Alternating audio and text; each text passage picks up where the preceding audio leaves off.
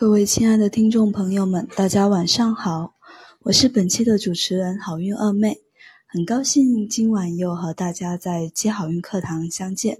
那今天我们与大家探讨的是关于取卵前后的注意事项。值得高兴的是，我们接好运直播现场邀请到了我们的老朋友，厦门安保医院生殖中心副主任周宇医生。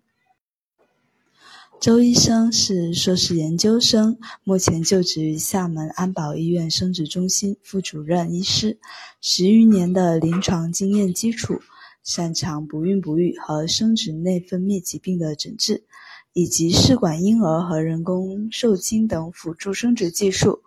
倡导女性助孕前的饮食、运动和心理调理来提高助孕的成功率。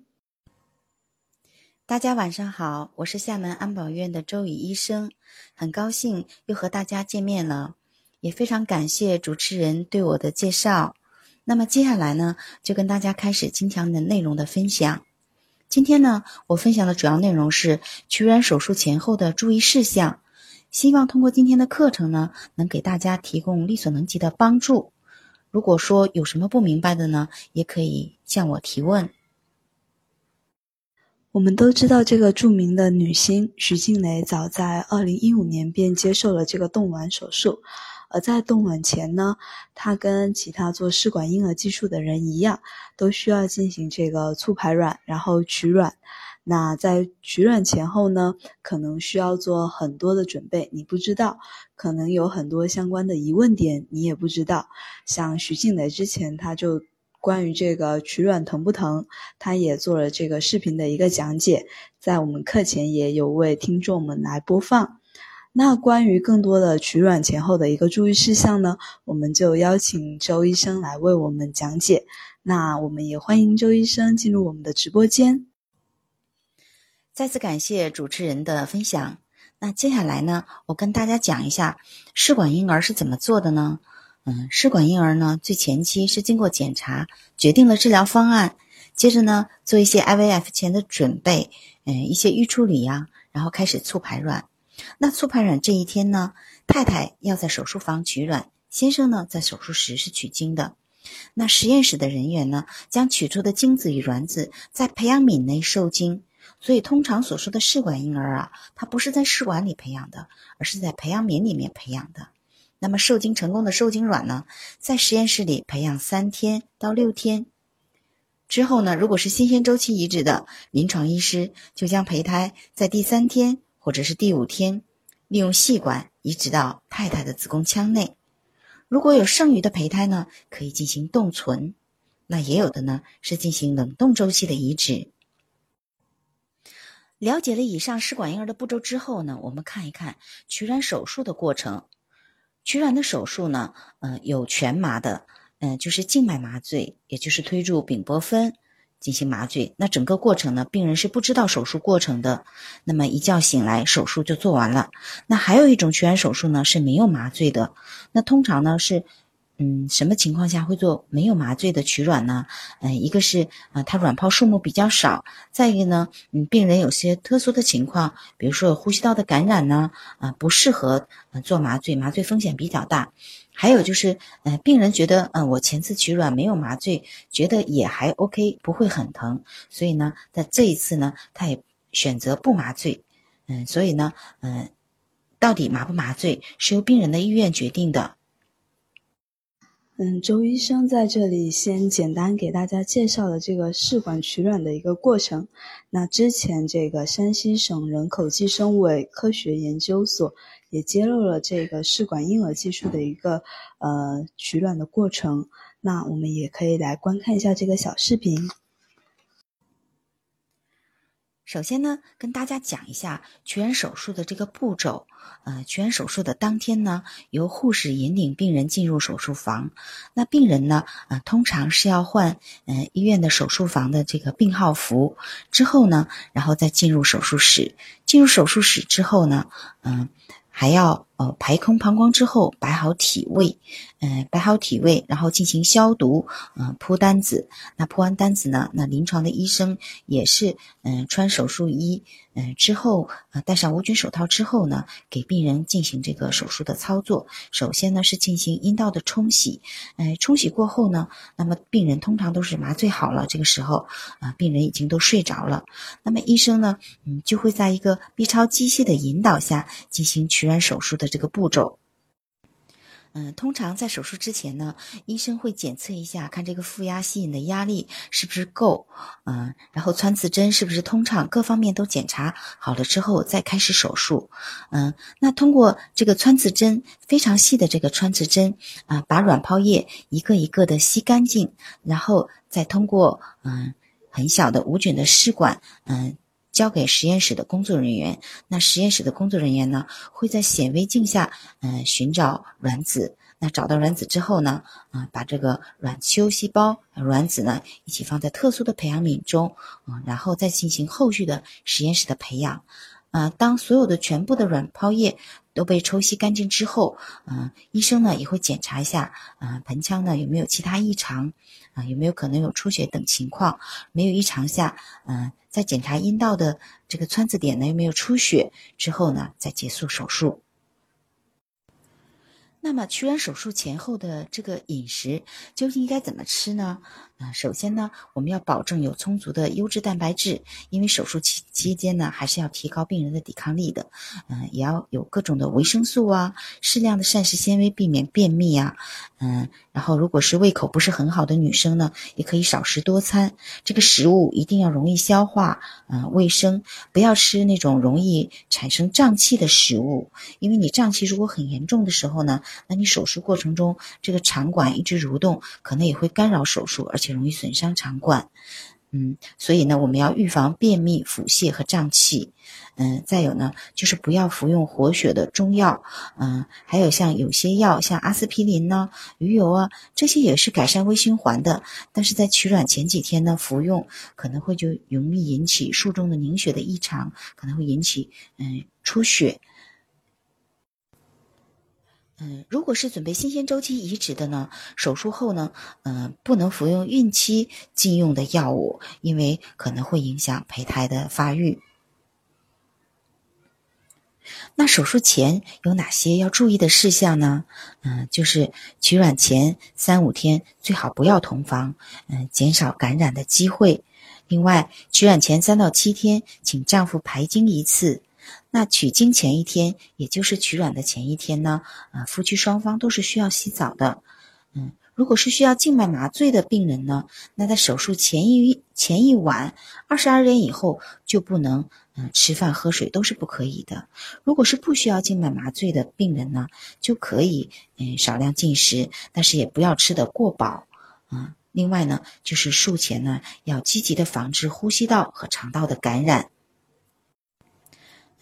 手术的前几天呢，一定要保证充分的睡眠，保持心情愉快，放轻松，不要紧张。那么取卵手术当日要注意哪些呢？值得强调的一点是，取卵手术当天，请务必带齐双方的结婚证和身份证的原件。那这点呢非常重要，为什么呢？因为有的病人会在取卵这一天觉得压力很大，但是越压力大越忘记重要的事情，结果就忘了带证件。一没有证件呢，因为取卵这个过程是一定要验了证件以后而且是夫妻双方的结婚证、身份证的原件之后才能进行这个手术操作的。这个呢一方面是国家要求，另外呢也有伦理学方面的考量，所以呢千万不要因为这件事情呢而影响了手术的操作，因为取卵手术的时间是非常严格的。另外呢，取卵手术当天一定要提前到医院，你要计划出路上可能堵车的时间。因为这个取卵的手术时间呢和班机的时间是相对应的，一般都是班机后35小时左右。如果呢你比如说你耽误了时间，堵车堵在路上，没有按时到医院，或者是回家拿证件，这些事情耽误了时间，那么拖延太久呢，就可能卵子就排出了，这个时候呢，我们就会丢失了一些卵子，所以呢，务必按时在医院等候手术。那么采集精液的时候，一定是用医院提供的取精杯。取精前呢，需要排空尿液。那取精过程中呢，不要污染取精瓶，而且取精过程中不要紧张一定要把全部的精液留在瓶子中，因为会出现有的病人一不小心把精液流到瓶子外面的情况。取卵手术当天还要注意什么呢？像卵子数目很少的、年龄大的，或者是卵巢功能减退的病人，他的卵子是容易发生提前排出的情况，所以呢，需要在取卵前检查卵泡是否存在。我们再做一些术前准备。更需要呢提前来医院来检查。那么取卵手术之前呢，一定要排空膀胱，最好呢能排空大便。而且呢，取卵手术之前不要化妆和喷香水，因为这种有香味的东西、有味道的东西，那在取卵手术时呢，都是会对卵子不好的，所以是不适合喷香水呀，或者花露水呀，或者是云南白药啊等等这类的有味道的东西。全麻的手术病人呢，手术前需将佩戴的首饰取下来。那么，取卵手术后要注意哪些呢？女方取卵手术后呢，会被送到观察室卧床休息1到2个小时。如果是没有麻醉的病人呢，术后就可以正常的吃饭了。但是麻醉的病人呢，需要完全清醒以后，最好再过1个小时再正常进食。要多喝水。排尿以后呢，观察尿的颜色，如果尿色鲜红的或者伴有血块，要告诉医生。因为呢会有一些特殊的情况，因为取卵手术呢也会有一些并发症的风险，比如说损伤到膀胱啊、肠管啊，或者是有出血呀等等。当然了，发生这些出血呀、感染的并发症的几率并不是很大，但是呢，如果是你有不正常的表现，一定要及时的告诉医生和护士，这样呢你也能得到及时的治疗。有的病人呢，取完手术以后，阴道有纱布填塞，是为什么呢？因为你的阴道的这个针的这个进针的地方，也就是穿刺点有的时候会有一些出血。那么这种情况呢，一定要等医生取出纱布，检查没有活动性出血之后，你状况平稳以后再离开医院。再一个就是取完手术以后呢，即便是你双方女生都比较平稳了，也不要急着离开医院，因为有的时候需要等待男方的精液的处理结果。有的时候呢精液不够，可能需要第二次的取精。极少数的情况下呀，当天的精子不是很好，可能原来之前几次检查你的精子状况都还可以做一代，但是取卵这天呢先生的状况不是很好，这个时候精子呢就不够做一代呢，只能做二代。这个时候呢就要临时改变受精方式，就要另外签署知情同意书和缴纳费用。所以呢取卵和取精之后呢都不要很快的离开医院，一定要等医护人员告诉可以离开医院了再离开。取卵手术以后呢，通常来说都会有轻微的腹部疼痛。那有的人呢会有少量的阴道出血，可能大部分人是没有的，因为医生呢这种外面的出血呢一般都会用纱布压迫止血。但是你如果觉得肚子疼的很严重，那你一定要及时的来医院看。尤其是手术后的这个12小时是要严密观察的。你如果肚子疼的厉害，或者是头晕、恶心，小便觉得不正常，或者大便不正常，一定要与医护人员及时的联络就诊。那取卵手术以后呢，还是要注意休息的，要保持外阴的清洁。那准备新鲜周期移植的呢，一定要按时的用黄体支持药物，那是不能同房的。取卵手术后呢，一定要按时的服用预防感染的抗生素。术后3到5天，如果开始腹痛，这个可能有感染的表现，或者是有发热，这个时候呢也是要及时去就诊的。这个发生的几率不高，但是如果你有这方面的表现，一定要及时的到医院来看。取卵手术后呢是不能盆浴和游泳啊、泡温泉，这些都是不可以的，因为这些容易引起感染。但是呢，是可以淋浴的，避免突然改变体位，比如说跳跃或者球类活动，这些容易导致卵巢扭转。那要增加休息的时间，日常生活是可以照旧的。那取卵后，3到6天呢，医护人员会通知你胚胎培养的结果。通常呢，已经提前决定了你是新生周期移植还是冷冻周期移植了，所以呢，新生周期移植的你就要做好内膜的准备。那么如果是准备全部的胚胎都要冻起来的病人呢，那就不需要做内膜的准备了。那周医生跟我们讲了这么多取卵前后的一个注意事项，不知道现在的听友们有没有收获到一些要注意的点呢？比如说你在取卵前1天是不是要准备好证件，是不是要提前规划好行车路线，在取卵当天是不是要做好一些空腹或者是少量饮食的一些准备，那在取卵之后也要做一个身体的一个修复和修整。那不知道这一块大家都有没有了解了呢？那周医生跟我们分享了这么多的话，我们也先让周医生来休息一下，我们就回到刚才周医生有讲过这个取卵的一个前后的过程，不知道说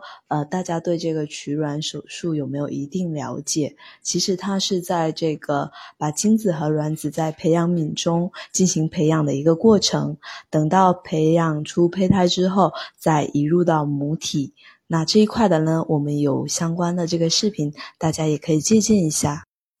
那如果对这个本堂课这个取卵前后的注意事项有相关问题的，都可以在右下角给我们的周医生提问，我们在课后的话会做统一的回答。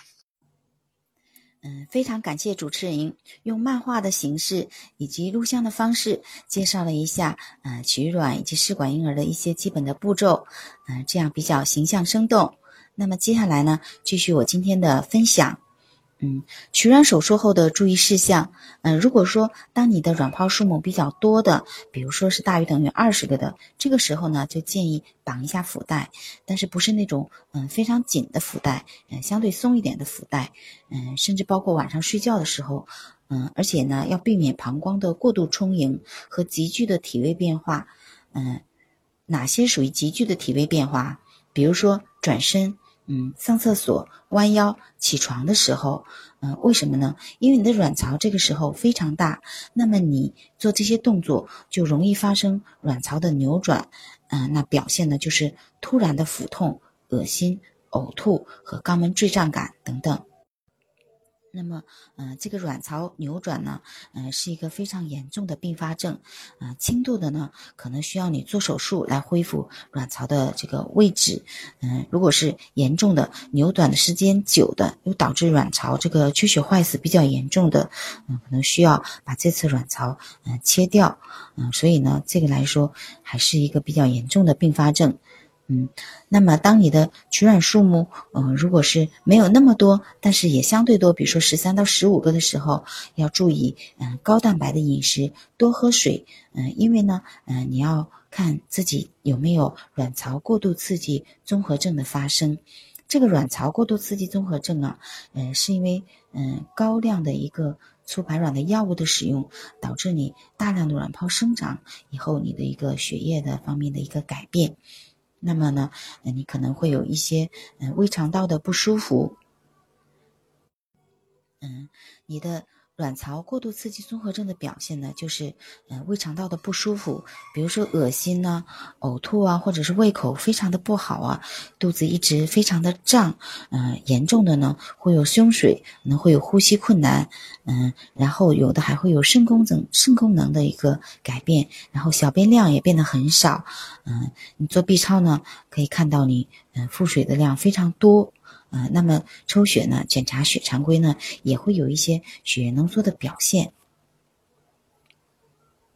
那么如果是这种情况发生呢，就要严密的注意你的腹围和你的尿量，一定要保持每天的尿量呢在2000毫升左右。如果是腹围迅速增大的，需要及时的就诊。如果你觉得很严重的胸闷、心慌，也需要及时的就诊。这个卵巢过度刺激综合征啊，它是一种自限性的疾病。自限性疾病是什么意思呢？就是说，你即便是任何药物都不用，它慢慢的也会自己好。这就是自限性疾病，就像感冒也是一样的。那这个呢，它是取卵后第3到4天开始呢，症状是最重的。如果是你没有移植胚胎，或者说你没怀孕，那么你取卵后6到7天症状就逐渐减轻了。但是你如果怀孕了，那么在取卵后10到11天症状又会加重，并可持续2到3周的时间。如果是你的卵巢过度刺激这个病情特别严重，你可能需要服用一些药物，打一些针或者是输液治疗。如果是再严重的呢，可能还需要住院，比如说抽腹水或者是抽取胸水来进行治疗。在这个接下来这一块的一个分享中，主要是讲到这个取卵手术后的一个注意事项啊，其中我们周医生有提到这个关于卵巢扭转，这其实不仅仅是在这个取卵后有可能出现的并发症。那像之前有一篇报道说，6岁的一个小女孩，她喜欢去玩蹦床，等到回来之后发现她的卵巢有扭转，所以在此也额外的提醒说，有小孩的这个家长要注意这个让小孩不要玩过分刺激的这个运动。那今天我们的分享的课题是取卵前后的一个注意事项，主要的内容也都分享完了，不知道说听友们对这一块有没有了解呢？那今天这个不正经漫谈的环节呢，我们也来谈谈跟今天相关的这个主角卵子。我们都知道一颗优质的卵子是靠养出来的，为什么说用卵一日会养卵3月呢？其实这样的观念是在科学当中是真实存在的，因为从这个鸡屎的卵泡发育到成熟的卵泡平均需要85天的时间，所以如果您这边肯花这个90天大概3个月的时间去尝试做一些调整和改变，那么卵巢的功能和卵子的质量肯定会得到很大的改善的。今天周医生刚好有讲到这一块的事项，我们也请周医生来跟姐妹们简单谈谈如何提高这个卵子的质量，以备在怀孕时能够有优质卵子的产生。很多不孕的夫妇啊，在做试管婴儿的过程中，都会有体会，这个胚胎的质量啊，真是每个人都是不一样的。一般来说呢，胚胎的质量好，那么你受孕的成功的几率就会大很多。如果说胚胎的质量不好，那受孕的几率呢就会明显的减少。而且，和胚胎质量关系最密切的呢，就是卵子的质量。那么如何提高卵子的质量啊？不是说我们要在取卵这一天提高的，卵子的质量呢，是一个长期的生活方式，以及你的生活习惯对它的影响。那么如何调整呢？下面呢，我跟大家简单的说一下注意的方法。如果是你准备要生育一个宝宝，那么呢，在准备怀孕前至少3个月呢，你就要了解你的身体的一个健康状况，而且呢，要进行一些调整准备。你呢要有一个健康合理的饮食习惯，以及合理的作息生活方式的调整。工作压力呢不能很大，而且呢一定要进行规律的有效的运动，而且要补充叶酸呐、综合的维生素啊。如果说你原来有过一些基础的疾病，也要及时的进行一些治疗，因为有一些药物呢是在怀孕后是不能服用的，所以呢一定要弄清楚，那你这些药什么时候可以停，才不会影响宝宝。你要改变不良的生活习惯，比如说抽烟啊、喝酒啊，以及吃一些垃圾食品等等。那么，夫妻双方，如果说你接触的环境中有一些有毒有害的物质，比如说油漆啊、塑化物啊等等，这些呢，你一定要远离不良的理化刺激。那么如果你还没有做好充分的准备，生宝宝的准备呢，你要采用合理的避孕方式，一般是工具避孕，不建议呢服用一些避孕的药物。那么如果你想接种一些疫苗，那你就要提前接种好了。有一些疫苗呢是怀孕前3个月或者是孕期呢就不能接种的，所以呢你一定要进行谨慎的接种。通常来说呢，安保医院的理念是呢，病人第一次来医院就诊的时候，都会给他查空腹的血糖胰岛素，以及口服75克葡萄糖以后2小时的血糖胰岛素，以及甲状腺的功能，也会检测他基础体温的情况，以及他排卵后的孕酮的水平，等等。那么通过这些呢，就是检查你的代谢状况，因为你的代谢状况和卵子的质量的关系是非常密切的。那么一个很年轻的女生，20几岁，但是如果她生活方式不健康，每天呢都是吃各种外卖或者是吃饭店，然后经常吃垃圾食品，比如说薯片啊、泡面、饼干啊这些。或者是喝饮料啊，然后喝酒啊、熬夜啊、抽烟啊等等。那么他的卵子质量不一定比一个35岁的生活方式，比如说一个35岁的女性，那她的生活方式非常的健康，有一个健康的饮食观念，然后作息也是非常的好，又有运动，那么她的卵子的质量可能比这个25岁的女生的质量还要好很多。所以说呢，要想让你的这个试管婴儿的成功率提高，一定要提高你卵子的质量。那卵子的质量呢，重点是几个方面：第一，健康的饮食观念；第二，规律有效的运动；第三，良好的作息、睡眠质量；第四，以及心理方面的一个平和的心态。那我觉得呢，还有很重要一点，就是一定要有一个和睦的家庭氛围。这样的话呢，不管是饮食方面的配合，以及作息方面，以及心理啊，都能让自己达到一个非常好的状态的时候再做试管，这样呢才能提高试管婴儿的成功率。那感谢周医生对这个如何提高卵子质量有了一个非常全面的一个分享，虽然说很简单呢，但是囊括了这个饮食啊、运动啊、作息啊、心理，还有这个和睦的家庭氛围都有聊到。也希望在准备备孕的这个妈妈们要做好这一些方面的一个调整。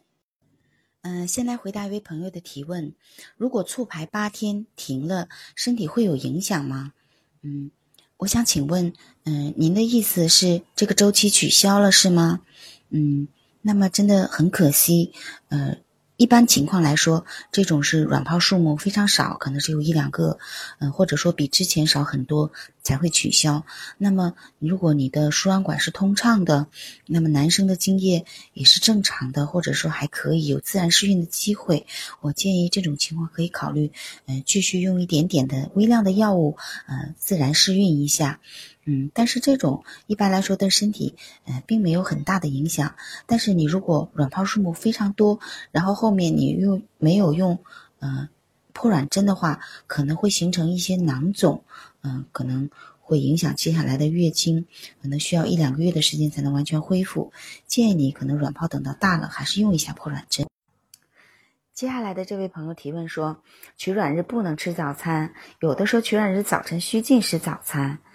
以固体食物为主，以防低血糖。其实这个如果是有全身麻醉、静脉麻醉的这种，肯定是不能吃早餐的。